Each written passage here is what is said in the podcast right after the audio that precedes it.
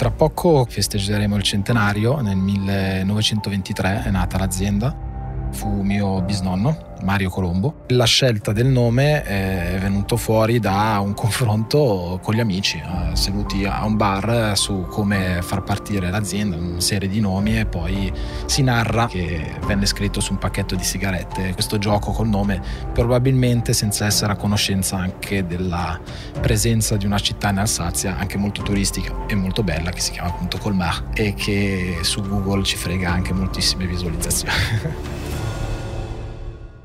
Purtroppo non esiste una scuola che ti insegni a gestire il successo e per questo ho deciso di realizzare questo podcast che parla di rinascita, facendo un viaggio nella vita di personaggi noti che mettono a disposizione la loro storia per aiutarci a cadere meglio.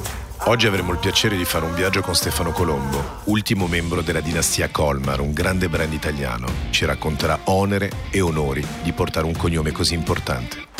Premendo il tasto Segui potrai rimanere aggiornato su tutte le nuove storie in uscita. Io sono Luca e questo è One More Time. Ciao Stefano, piacere di averti qui. Piacere mio. Allora, questo è One More Time. One More Time vuol dire un'altra volta ancora nella vita di ognuno. Ci sono sempre dei momenti up and down e quindi mi piacerebbe che tu mi raccontassi dall'inizio, dalla tua nascita, un po' il tuo percorso, anche se sei super giovane, e quindi hai un cognome importante, quindi io partirei proprio dalla storia dell'azienda che stai presidiando ovviamente in questo momento, che è Colmar, però partiamo dall'inizio, quindi dalla tua nascita, la tua famiglia, quanti fratelli, raccontami un po' tutto il percorso per arrivare agli studi e per arrivare poi in Colmar dove dopo ti chiederò appunto di raccontarmi un po' la storia dell'azienda. Beh sì, come dicevi, giovane, ormai relativamente giovane perché sono nato nel 1985, quindi ho già compiuto 36 anni, quindi ormai qualche anno, qualche esperienza sulle spalle inizia a portarla. Ho una famiglia che giustamente ricordavi porta un cognome che mi ha dato delle belle opportunità composta nel mio nucleo diciamo, familiare, è composta da quattro persone, di cui una sono io, con un fratello e mio padre e mia madre. Ho avuto un percorso di studi abbastanza, abbastanza regolare che ha portato a, alla laurea eh, ormai qualche annetto fa e poi ho iniziato esperienze di, di, lavoro. Sei nato a Milano e ti sei laureato a Milano? Sono, sono nato a Milano, malgrado eh, viva a Monza e sia di Monza e eh, so che anche la mia famiglia ci tiene che venga sottolineato questo aspetto qua, tant'è che mio nonno non ha mai accettato che fossi nato a, a Milano, infatti mi chiamava il terrone fino a... Perché era fan della Brianza? Ci teneva comunque a questa piccola distinzione. Comunque io sono nato a Milano alla fine ho sempre vissuto a Monza, salvo appunto anche una parentesi parigina di un anno, oltre a Erasmus, diciamo in tempo di università, in questo caso in Latino America, in Argentina. Poi ho avuto anche la possibilità di vivere un anno a, a Parigi e di formarmi e lavorare anche, anche, in quel contesto, che è stato sicuramente molto interessante. Ma quando tu eh, ti sei iscritto all'università a Milano, che università? Eh, Bocconi. In Bocconi. Quando tu hai cominciato il percorso di studi, diciamo dopo la maturità, lo hai fatto già con l'intento di rientrare nell'azienda di famiglia? Cioè, qual era l'obiettivo in quel momento? No, devo dire che non, non c'è mai stata una o imposizione o comunque una qualsiasi volontà di coinvolgermi. A un certo momento c'è stato un periodo in cui ho finito l'esperienza a Parigi, non era necessariamente neanche scritto che mh, potesse entrare direttamente in azienda, però avevo un periodo libero e ho detto senti, ma magari vengo qua a vedere un paio di cose quando sono entrato ho visto delle situazioni in cui credevo di poter, eh, non pensavo, credevo di poter già dare un valore aggiunto per le cose che avevo visto e per uh, le dinamiche che stavano anche un po' venendo a creare, che accogliamo che sto parlando del 2010. Uh, 2010 in cui sostanzialmente tutto il mondo digitale eh, sembra assurdo perché parliamo solo di dieci anni fa, ma in realtà era totalmente tutto il mondo mh, digitale. C'erano ancora i siti in flash. È eh, bravissimo, avevamo tre siti in flash, erano tutti poi, insomma, cioè, siti in flash, social network inesistenti. Eh, soprattutto per l'azienda, era un mondo che non si approcciava ancora, pochissimi la iniziavano ad approcciare tutto quanto. Per cui con quella fortuna lì, ho, senza avere neanche tante competenze onestamente nel mondo digitale, per cui non avevo necessariamente quello, però mi è sempre piaciuto eh, quando nel momento in cui si vede che si può dare un valore aggiunto eventualmente eh, provare a organizzare le risorse, provare a organizzare e avere un piano per andare a colmare quella che poteva essere, se non una lacuna, comunque una, una mancanza rispetto alle evoluzioni che il mondo stava avendo. Quindi ho avuto la fortuna e forse ci sono state anche delle persone che hanno avuto o l'audacia o la pazzia eh, di affidare anche dei progetti importanti a una persona che sostanzialmente era dentro da mm, pochi mesi perché io ho chiesto, mm, mi aveva messo a lavorare su determinate cose, poi ho chiesto posso lavorare su un progetto eh, autonomamente? Mi hanno dato l'ok, ho presentato un piano d'azione con anche il coinvolgimento di altre persone, quindi ho fatto anche assumere delle persone perché più o meno conoscevo con dei profili che ritenevo opportuni e da lì è iniziato piano piano un progetto che ha fatto prendere sempre più credibilità. Raccontami la storia di Colmar, chi l'ha fondata? Sì, tra poco compiamo cent'anni, festeggeremo il centenario, nel 1923 è nata l'azienda eh, fu mio bisnonno, Mario Colombo. Quindi Colmar è Colombo eh, Mario. Esatto, è l'acronimo delle prime tre lettere del cognome del nome. Ma l'ha deciso da solo o qualcuno ha, ha votato a favore di questo naming? Sì, è stato... Allora, la storia Perché è molto... così personale? La storia è molto, è molto italiana, è molto bella perché eh, Monza era un, un, distretto importante nella produzione di, di, cappelli. Mio bisnonno era responsabile del controllo di produzione e mia bisnonna era una, una sarta che lavorava appunto nella medesima azienda e hanno deciso di affrontare insieme come coppia nella vita e come coppia imprenditoriale questa avventura la scelta del nome è venuto fuori da un confronto con gli amici, eh, seduti a un bar su come far partire l'azienda, una serie di nomi e poi si narra, ecco diciamo così, che venne scritto su un pacchetto di sigarette questo gioco col nome, probabilmente senza essere a conoscenza anche della presenza di una città in Alsazia, anche molto turistica e molto bella, che si chiama appunto Colmar e che su Google ci frega anche moltissime visualizzazioni. ok. Quindi loro arrivano dall'esperienza, lavorano per un'azienda terza, sono degli operai, degli impiegati eh, e fanno cappelli. A un certo punto dicono facciamo il nostro progetto e lo chiamiamo appunto Colmar. E qual è il progetto? Il progetto parte con delle produzioni, tra l'altro anche per l'azienda stessa con cui lavoravano. Eh, l'intuizione è stata quella di riutilizzare anche tantissimi di quelli che erano i materiali di scarto che nella produzione di cappelli venivano e mio bisnonno essendo responsabile del controllo qualità eh, veniva a conoscenza di tutti questi materiali. E per cui si è iniziato a produrre in particolar modo Get che adesso è uno strumento diciamo che conosciamo poco se non sciando è un pochettino quella copertura che mettiamo sullo scarpone quando nei nostri pantaloni normalmente da sci però erano delle protezioni sostanzialmente per i calzari, perché a suo tempo non tutte le strade erano asfaltate. Quindi impermeabilizzati? Mm, sì, comunque impermeabilizzati o comunque di tessuti eh, magari non di pregio, chiaramente più resistenti e, e, così via. E quindi i materiali di scarto si prestavano anche Perfetto. decisamente bene. E da lì ci si è sempre più specializzati nel, nel trattare dei tessuti con delle resistenze diverse, tant'è che poi l'evoluzione ha portato anche alla lavorazione di tute da lavoro. Quindi sempre di più operai e team di operai avevano esigenza di avere delle uniformi che permettessero di lavorare con funzionalità e con, eh, con tessuti anche in questo caso un po' più resistenti e magari anche un filino più poveri e poi si arriva alla seconda guerra mondiale. Purtroppo mio bisnonno durante quel periodo viene a mancare, in realtà non in guerra ma per una malattia e quindi l'azienda sostanzialmente riprende dopo il secondo conflitto mondiale con le ossa un pochettino rotte soprattutto con eh, mio nonno e suo fratello che erano poco più che maggiorenni e, e mia nonna a guidare l'azienda lì si crea un'altra bella storia italiana, diciamo, comunque di supporto tra imprenditori italiani perché viene a supporto un grande imprenditore del tempo eh, dell'industria tessile, che era Fossati Bellani, che subentra finanziando l'azienda, diventando socio della nostra azienda, con la promessa che nel momento in cui l'azienda si fosse ripresa avrebbe ridato la sua quota per la medesima somma. Quindi questa è stata una cosa veramente bella perché non, non avremmo probabilmente retto l'urto. E mi aggancio qua per l'aspetto più legato al mondo sportivo perché Fossati Bellani era anche presidente della sostanzialmente neonata Federazione Italiana Sport Invernali lo sci inizia a diventare sempre di più uno sport popolare, chiaramente poi dopo l'evento bellico c'era più voglia di eh, momenti di svago e anche gli atleti tornano a essere dei modelli da seguire, se pensiamo anche a Coppi, Bartali, eh, in questo caso nello sci c'era un personaggio di un rilievo notevole che era Zeno Colò Zeno Colò che era un grandissimo campione e un innovatore incredibile perché per lo sci ha fatto tantissimo e ha, aveva non solo la passione per lo sport e per la tecnica, innovare la tecnica dello sport, ma anche nell'attrezzatura.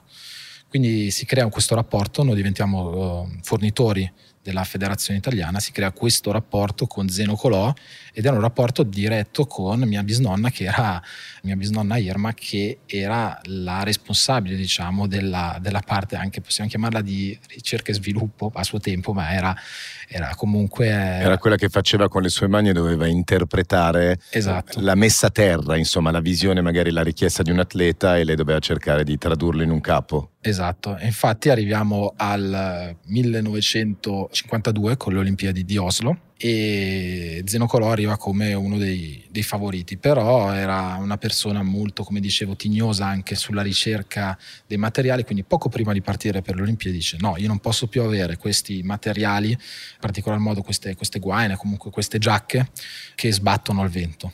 Eh, perché mi creano attrito, eh, perdo velocità, non ho comfort, bisogna trovare una soluzione. Quindi poco prima praticamente si era bloccato. C'è una soluzione più aderente, aderente, da tutti i punti di vista. Aerodinamica e aderente. Si blocca praticamente l'azienda per riuscire a trovare questa soluzione e l'intuito di mia bisnonna fu quello di applicare quello che era la, la licra sostanzialmente dei corpetti da donna del tempo che utilizzava anche lei sui fianchetti della giacca e questo eh, per consentire di avere la giacca molto più aderente, quindi una parte elasticizzata soprattutto dove c'è movimento e molto più confortevole. Con quella giacca e con quella tenuta che è stata di fatto la prima tuta aerodinamica, Zeno Colò vince con più di un secondo di distacco la discesa libera di Oslo nel, nel 52 e poi dagli anni 50, boom economico, sempre di più le località sciiste attraggono quella che è la nuova borghesia italiana e quindi si intuisce che c'è uno spazio nel mondo lifestyle e tutto quello che si può venire a creare, anche dallo status simbolo che lo, lo sci poteva rappresentare. E allora iniziamo a fare dei prodotti sempre più sciistici, ma poi che sono sempre legati anche al mondo lifestyle, quindi rimangono questi due aspetti. Chi è il big boss in quel momento? Tua bisnonno o uno dei tuoi due nonni? Sicuramente. Chi, chi comanda? Perché c'è sempre solo un capo in un'azienda soprattutto il fratello di mio nonno, essendo anche molto pioniere da un punto di vista di produzione e design, e dall'altra parte invece mio nonno che aveva più grandi capacità commerciali, tant'è che ha iniziato a affiancare anche delle partnership eh, di distribuzione è un, tra l'altro un partnership che, che, continua ancora adesso, io credo che sia una, una, situazione abbastanza unica perché noi siamo ancora distributori di Lacoste, che è iniziato dagli anni 60 la distribuzione di Lacoste sul territorio italiano e rappresentiamo il coccodrillo in Italia da ormai 60 anni quasi. Quindi siamo negli anni 60, tutto aumenta. Eh, c'è un altro momento in cui si fa il grande scatto per farla diventare la Colmar che tutti conosciamo? Esiste un altro grande momento? Sì, ci sono diversi grandi momenti e senza dubbio la bellezza del nostro percorso è che è sempre stato dalla seconda guerra mondiale in poi scandito moltissimo anche da, dai risultati sportivi. Per cui questo nostro legame con lo sci, che è veramente fondamentale parte del nostro DNA, l'abbiamo visto anche quando siamo diventati veramente popolari ed è stato il momento in cui la valanga azzurra, quella che è stata chiamata poi valanga azzurra, quindi quando una serie di atleti, eh, sto parlando di Gustav e Roland Töni, eh, Piero Gross, Pierino Gross, Paolo De Chiesa, Erwin Stricker, Muckmeyer e tantissimi altri iniziavano a dominare eh, dopo l'epoca dei, dei francesi e quelli erano eroi azzurri, erano un gruppo di ragazzi che vinceva, che stava bene assieme, anni 60, anni 70, anche dei bei ragazzi, quindi era molto comunicabile. E da lì anche grazie a tra l'altro un capo che è diventato abbastanza iconico, molto riconoscibile, che poi è stata soprannominata Ceffa perché è stata soprannominata da Erwin Stricker che diciamo in dialetto Ceffa vuol dire possiamo tradurlo con figo. Eh, okay. quindi era la giacca figa. Ok per cui l'hanno chiamata la ceffa, era una giacca molto, molto stilosa, una guaina aderente con queste bande laterali tricolori ed era molto riconoscibile, loro erano molto eleganti, ha avuto un grandissimo successo, è stata venduta per diversi anni, simbolo di quella squadra, quindi si sono incrociati questa, questa serie di elementi che hanno amplificato ancora di più la, il, il, nome di Colmar eh, nel, in Italia. Ma raccontami qualche aneddoto sui tuoi nonni che diciamo che Colmar mainstream nasce un po' con loro, dalla visione di, di, loro padre, ma poi sono loro che sono stati esattamente in quell'epoca lì, no? Non lo so, per esempio, quando sono arrivate le mail, tuo nonno come ha reagito al mondo delle mail? Ti faccio delle domande che sono aderenti certo. al mondo moderno. Gliel'hanno fatte di nascosto perché... ah, perché come non dovevi dire che eri di Milano, ma di Monza, lui ci teneva sì, certe sì, cose, sì. le no, mail... No, ma erano sempre, erano sempre delle provocazioni. Eh, io mi ricordo anche, vabbè, io non ho avuto, perché di fatto io sono entrato pochi mesi dopo alla sua scomparsa, per cui di fatto al di là di qualche piccolo scambio di opinione mm, non abbiamo mai avuto modo di effettivamente lavorare assieme.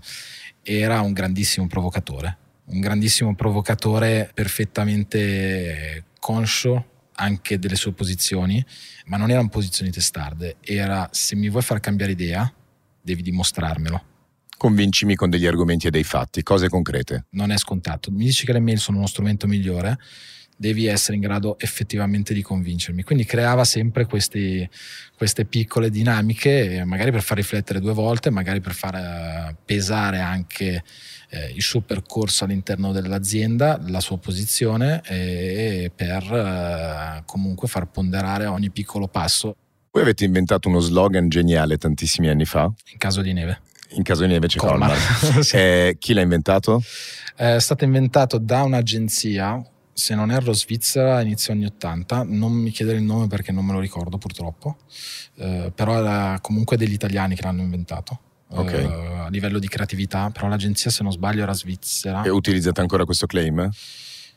E utilizziamo assolutamente, l'abbiamo, siamo tornati a utilizzarlo per diversi motivi. Eh, anzitutto comunque la nascita era molto anni 80 nel senso certo, che era, certo. era, proprio perfetta per quel periodo lì. Infatti cui... ho usato un termine anni 80, slogan, per, per parlarne. Perfetto, perché era proprio, eh, non dico l'emblema del, del, consumismo, però era quello, se hai un bisogno io ti do la soluzione. Quindi c'è neve, eh, vedi che nevica, eh, sono qua, eccomi, in Colmar, tra l'altro avendo anche una, una grande distribuzione c'era la presenza proprio del prodotto, del brand. Noi l'abbiamo reintrodotto da qualche anno con forza, eh, sia perché comunque è, è uno, uno, slogan, diciamo così, eh, che è rimasto tantissimo in testa, che ha tanti, ha tanti bei richiami, però abbiamo voluto cercare di prenderlo da un'angolazione diversa, che è più attuale adesso, perché adesso i brand sono dei veicoli di valore sono degli, degli strumenti per uh, dare anche degli esempi alla, a, alla, società o comunque per cercare di suscitare delle emozioni.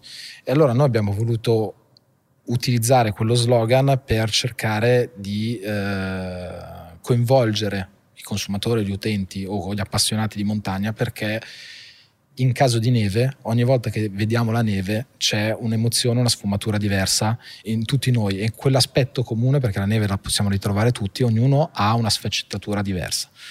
E quindi Colmar è lì, è lì a condividere quell'emozione con, uh, con tutti quelli che si emozionano davanti a una nevicata.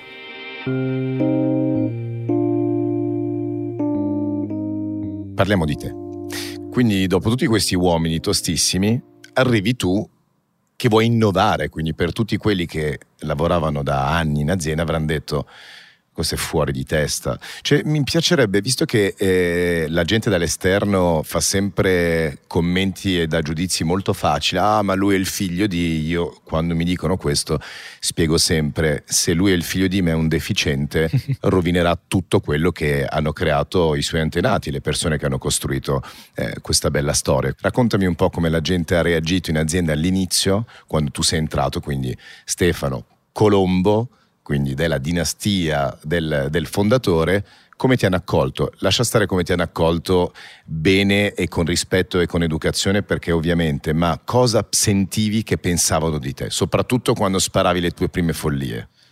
Ma è stato ormai un po' di anni fa, però è stato un periodo molto particolare all'inizio, perché io come dicevo non, non, è che prima avessi molto bene l'idea o comunque non ero mai stato effettivamente coinvolto se non sporadicamente, qualche evento, cose del genere o comunque. Per cui già sono arrivato e tutti mi davano del lei, a me già un po'... 25 anni hai detto che 25 avevi. anni, sì, okay. 25 anni.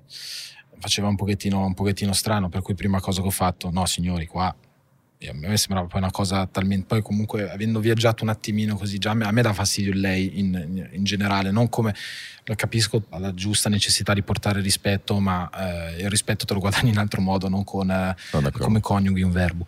E per cui già subito quello quando dicevo di, di, rompere un pochettino degli schemi quando le prime volte dicevo no no ma eh, dal, dal portinaio piuttosto che datemi del tu per favore non scherziamo subito è stata primo, la, la, prima piccola scossa culturale. An- anche tu davi del tu magari a un signore di 50-60 anni a cui avevi detto no, no ma mi dia del tu anche tu contraccambiavi o invece tu per rispetto davi del lei? No, io davo del tu. Quindi eh, informale? Sì. Ma quando tu sei entrato, hai assunto delle persone, hai fatto i tuoi errori, li hai analizzati e continuavi a progredire analizzando appunto eh, cosa non aveva funzionato, chi ti dava carta bianca per fare questo? A chi hai chiesto di assumere certe persone e di permetterti di, di cambiare le cose? Sì, ho avuto una situazione un pochettino particolare perché di fatto non mi hanno messo nessuno ad affiancarmi, nessuno si spendeva per insegnarmi qualcosa perché per tutti ero già imparato. Ovviamente.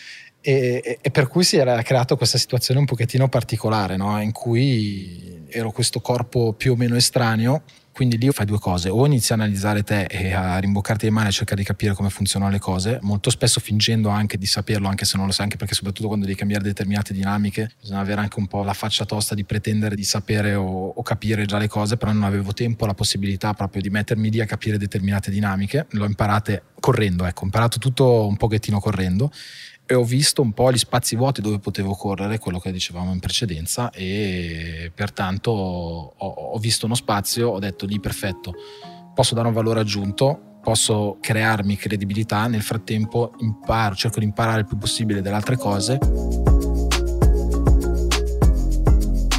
Qual è stata la prima cosa che hai fatto da quando sei arrivato un po' sotto gli occhi di tutti? Forse non è stata esattamente la prima cosa, però secondo me la prima cosa rilevante, veramente rivoluzionaria per noi, è, sto parlando per noi perché eh, ci sono già altre realtà molto più avanti, però abbiamo introdotto l'e-commerce e diciamo tutta la vendita digitale e l'abbiamo introdotta con tutte le cure del caso e con anche la necessità di abbattere alcune remore che inevitabilmente a suo tempo c'erano. E raccontami intanto Colmar oggi quanti dipendenti hai e quanto fattura, ma solo per dare a chi ci ascolta un punto di riferimento chiaro. Sì, stiamo parlando di un po' più di 300 dipendenti eh, con un fatturato che vabbè si è un po' contratto inevitabilmente durante la pandemia, durante la pandemia e nel 2020 più o meno il fatturato è superiore agli 80 milioni di, di euro, quindi noi siamo, siamo riusciti abbastanza a contenere le difficoltà. Prima eravamo chiaramente con un 20% abbondante in più. Noi abbiamo parlato delle difficoltà finanziarie, avevo letto una cosa dove non so se il vostro CFO, il vostro direttore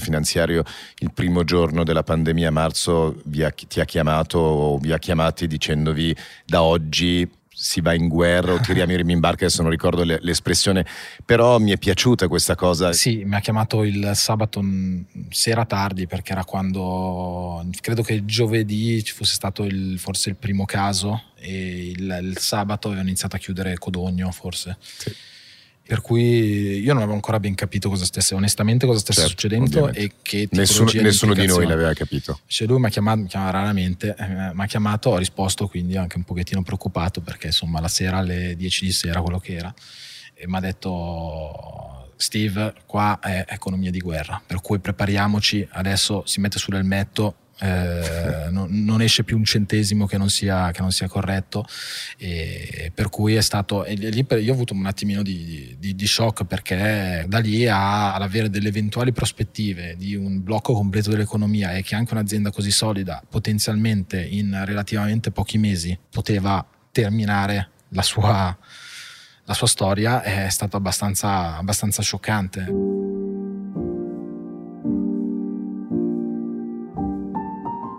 Si parla molto di ambiente, no? di riscaldamento globale.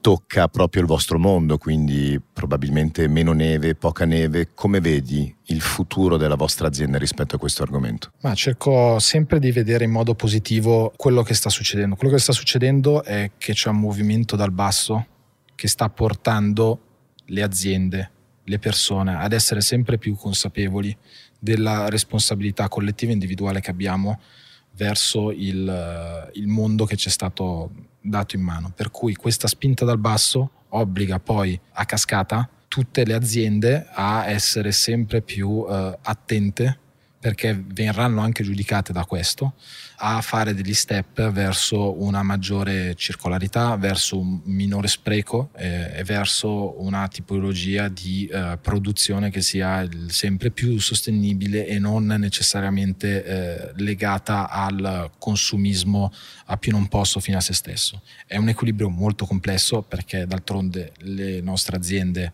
eh, funzionano attraverso il consumo e comunque gli acquisti da parte dei consumatori. Dobbiamo essere però in grado di portare i consumatori a scegliere sempre di più la, la qualità. E allora se siamo in grado di comunicare, spiegare e, e lavorare sulla qualità e sulla sostenibilità eh, dei prodotti, eh, allora è meglio acquistare una giacca eh, ben fatta con anche magari delle, delle features o delle, delle, delle, componenti riciclate piuttosto che riciclabili e che ti dura magari 4-5 anni piuttosto che comprare 5 giacche a un quarto del prezzo per i prossimi 5 anni perché la devi cambiare ogni volta. Quando vai in vacanza in un posto dove nessuno ti conosce, ti chiedono ciao, come ti chiami? Eh, che lavoro fai? Qual è la risposta che dai? Eh, lavoro in Colmar tendenzialmente punto. Sì. E, fer- e, ti fermi lì, sì. non, non, avevo dubbi. Eh, secondo me la tua umiltà è di grandissimo esempio, nel senso che i giovani d'oggi crescono con il concetto che per essere dei fighi devono diventare ricchi e famosi e chi conosco o conosciuto che ha avuto l'opportunità che hai avuto tu, quindi di, di, spendersi una bella storia di grandi lavoratori della propria famiglia spesso lo fanno in modo veramente sbagliato, quindi è, è molto bello vedere il modo in cui tu porti avanti questa tradizione etica, mi viene da dire, è, è, un super esempio. Cioè io farei ascoltare questa puntata ai miei figli per dargli un buon esempio per il loro futuro. E proprio per chiudere con questa cosa, poi dopo chiudiamo con il rito finale di One More Time. Hai fatto tanti esperimenti, hai capito in azienda cosa funzionava, cosa non funzionava, quindi hai tarato un po' la linea. Oggi ti senti in grado di governare l'azienda, di essere veramente il prossimo della dinastia a portare avanti la cultura? Ti senti pronto? Uh, con uh, tutta onestà, non voglio che sia mal interpretato, uh, sì, credo di sì. sono delle situazioni in cui penso di aver discretamente dimostrato. Mm, poi detto questo, ci sono tante dinamiche, non è necessariamente anche il mio percorso, non è detto che io rimanga in questa situazione. Cerco di vivere sempre eh, sapendo che eh, domani, e, e, devo dire che quest'ultimo periodo molto la, me, l'ha, me, l'ha, fatto capire ancora di più, però che domani potrebbe non esserci più tutta questa fortuna che ho in questo momento di occupare questo, questo posto, quindi già tanto, eh, è già tanto questo, credo di aver imparato, credo di aver imparato tanto, credo di, aver, di essermi assunto anche delle responsabilità che non mi erano richieste, non mi sono mai tirato indietro e per questo sì, una, una gestione più, più, più, globale. Posso essere in grado, ma non è detto che sia quello necessariamente il mio, il mio destino. Avrei anche, lo dico con altrettanta onestà, eh, voglia di poter dimostrare quello che posso valere anche in altri contesti. Non è un destino segnato, non deve essere un destino segnato anche perché sennò eh, rischi di appiattirti un attimino e quindi non, non lo vivo assolutamente così. Poi quello che verrà, verrà nella, nella sua naturalezza. Ti ringrazio. La chiusura della puntata eh, c'è un rito che utilizzo su me stesso ogni anno. Io mi scrivo una lettera e me la faccio recapitare dopo 12 mesi. Quindi nella lettera che mi scrivo scrivo degli obiettivi, delle cose che vorrei realizzare nella sfera personale, nella sfera lavorativa, in qualsiasi.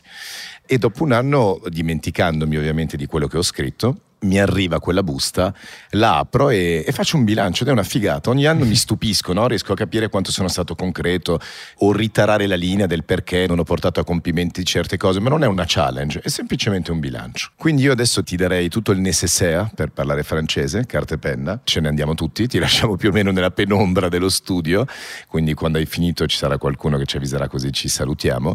Hai carta e penna? Scrivi a te stesso ti lascio un box dove te la potrai custodire e quando avrai voglia apri questo box e ti rileggi. Noi non faremo altro che mandarti tra 12 mesi un promemoria ricordandoti che tu hai un box con una tua autodichiarazione di miglioramento, di progetti, di qualsiasi cosa e ti auguro un bel bilancio. È stato un vero piacere Stefano, grazie. grazie. Mille. E con molto piacere scriverò la lettera. Grazie mille. Grazie. Se sei interessato a qualche contenuto inedito puoi seguire il profilo Instagram One More Time Podcast o scrivere personalmente a me su LinkedIn Luca Casadei.